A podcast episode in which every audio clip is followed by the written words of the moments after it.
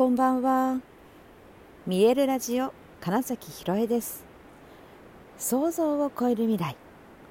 自然はいつも大きな愛で包み込み真実を伝えてくれる。ネイチャーメッセンジャーをしております。はい改めましてこんばんは。2023年11月20日見えるラジオ始まりました。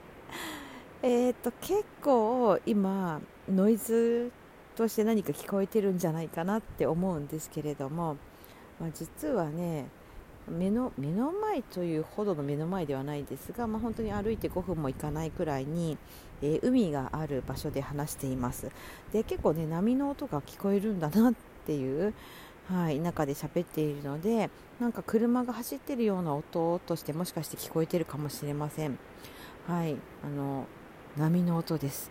海の音です、はい、今伊豆の下田うんとね白浜正確には白浜のところに来ていまして本当に浜が白い砂浜なんですね。来るまで知らなかったんですけど、まあ、伊豆半島の結構ね橋の方にまで来ました車で。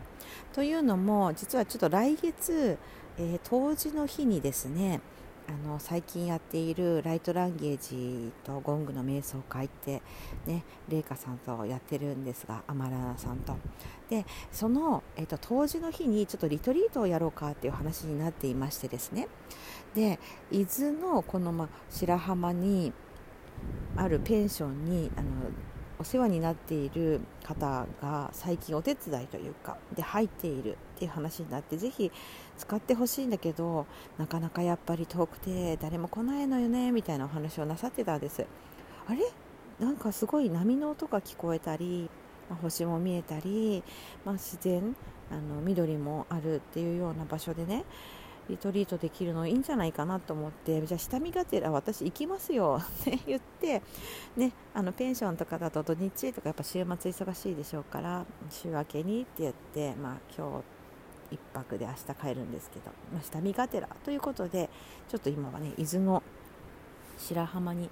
いるんです。はい、で実際本当にちょっとだけ街灯のないところにずれるだけでめちゃくちゃ星が見えてえー、先ほどもねあオリオン座、まあ、今ねもう冬になってきてオリオン座が南の空に上がっているんですけれどもあのオリオン座の中にそうだ。こんなに中にも細かい星があったんだったっていうのをね東京で見ているオリオン座とはやっぱ全然違う状態の星たちを眺めてああそうだった私いつも札幌実家にいる時星眺めてたなとかあのプラネタリウムもよく見に行ってたなとか。でプラネタリウムに行って見た星空が結構そのある程度見れるっていうのもあってやっぱりずっと空眺めてたなとかっていうのを思い出したり星座版を持ってそれを眺めてなんか冬空の下今ここに何座があるとかねやってたなみたいなことを思い出したり。海の近くで住んだことはないんですけどほとんどね。だけど、まあ、星空に関しては本当に自分のそのなんだ原風景っていうのをなんか思い出す時間になりました。でさっきね着いた時夕方まだ日が沈む前ちょうど沈む頃だったのでえー、っと海岸砂浜浜辺まで降りていってこう波を眺めながらどんどんと海の色が変わったり空の色が変わっていく様子を眺めていてやっぱりなんか小学生とかねもっと小さな子供が言うようなこんなにたくさんの水はどうしてあるのみたいな気持ちにもなったり波が起こる仕組みって不思議だなとかね。なんかそういったあまりにもシンプルなんだけどそういえば不思議なことだよなっていうようななんか宇宙とかだから地球とか宇宙とか、まあ、そういうものの不思議みたいなことにもねちょっとたどり着いたりしてやっぱりこのリトリートする時間ってすごく大事だなっていうのをね 実はしみじみ感じているとこなんですよ。でそれもあって、えー、のお部屋で話すよりちょっと外で話してみようと思って外に出て、うん、でそしたらね結構波の音が聞こえるんだなってことに今気づいてね、うん、おそらく、これはマイクでも拾ってるだろうと思われるので、うん、波の音です。はい。そして、まあ、リトリートね、来月やるリトリートの時にもちろんゴングも必要なのでちょっと今日はねゴングも持参で、えー、先ほどちょっとセッションもさせていただいたんですがなんかとてもねいい時間になりました不思議。全くやっぱゴングって不思議だなと思うのがその場その時その人うんたちとの共鳴っていうのが起こるので、えー、この3日間ちょうどゴングやってるんですけどそれぞれ。全部全然違うゴングセッションだなってやっぱり思ったりします。でその都度その都度私自身のだから体感ももちろん違うんだけどあまた新しい音が見つかったなっていう体験もやっぱりしましたしあーなんかね今ふと思い出したのが今日ねすごく不思議なことがあってあの、まあ、カーナビに住所を入れて進んでいるわけなんですけれどもなぜか途中で絶対まだついてないのに高速から降りるっていうことがあったんですよ、うん、でもまあナビが言ってるならみたいな気持ちで降りたんですけど、まあ、そしたら、えーと、料金所を出た目の前にとてもそれはそれは美しい富士山の姿があってですねわーって言ってちょっと路肩に止めて眺めるっていう時間を取るぐらい美しい富士山ででそこからねじゃあ下道で走るのかなと思って見てもなんか違うんですよ。なんか工業地帯というかね工場があるエリアに行っちゃっていやここからなんかうまく抜ける感じがしないなってなってでナビに入れ直したら住所をもう一度ね今出てきた高速戻れって言うんですよ。あれってなってで、まあ、しかもねえー、来たはずの東京方面に戻れって明らかに言ってるわけです。でまああの Google マップとかで確認するとやっぱ戻るしかないんですよ。だからなぜか本来おそらく曲がるはずのところだったのがナビが示さずに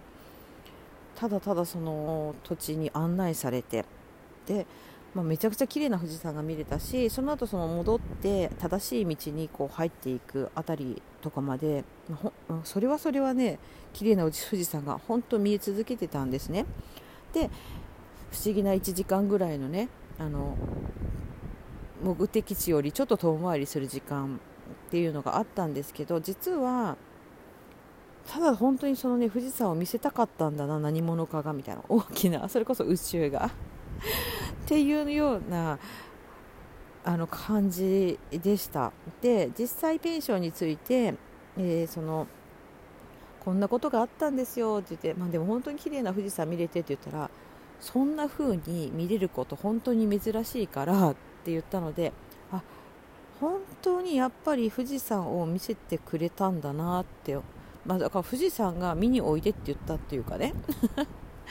なんかそんなことも感じるぐらい不思議な、うん、時間だったりあとあのまあ、高速走ってても他の道走っててもバカみたいにゾロ目の特に8888とかあの並んでたりで1回結構これミラクルだと思ったのが8888を見送ってそれだけでもおおまたゾロ目だとか言った後に7007 7007っていうのがバッと並んで走っててその後ろに8008っていうのが来たんですよ。で私の車も8008なんですよね。なんだこれとさすがにちょっと鳥肌立つみたいななんかそういった、まあ、何かしらその見えないもののなんか応援が明らかに入ってるなという印象の、うん、不思議なドライブをね実はしまして。て、まあ、たどり着いて本当になんか素敵な場所なんだなって思って、うん、予定よりだから2時間近くねあのかかったんですけどなんか全部がちゃんとうまくはまったなっていう印象があって。なんか抵抗しなくて流れに任せたらいいんだななんてことをね今日はすごく感じました。そして、まあ、来月のだからリトリちょうど1ヶ月後ぐらいですけどリトリートも本当に大歓迎クリスマスの直前になるけれどもあの、まあ、ペンション側の方々からすると全然お越しくださいっていうそしてえーとね、素敵なこう、まあ、ディナーのご用意もしてくださったり、まあ、本当におもてなしするのでぜひ使ってくださいねっていうようなお話をいただいてはいなんかいや来てよかったな結構急に決めたんですよ。先週ぐらいに来週行きますみたいな勢いで決めたんですけど、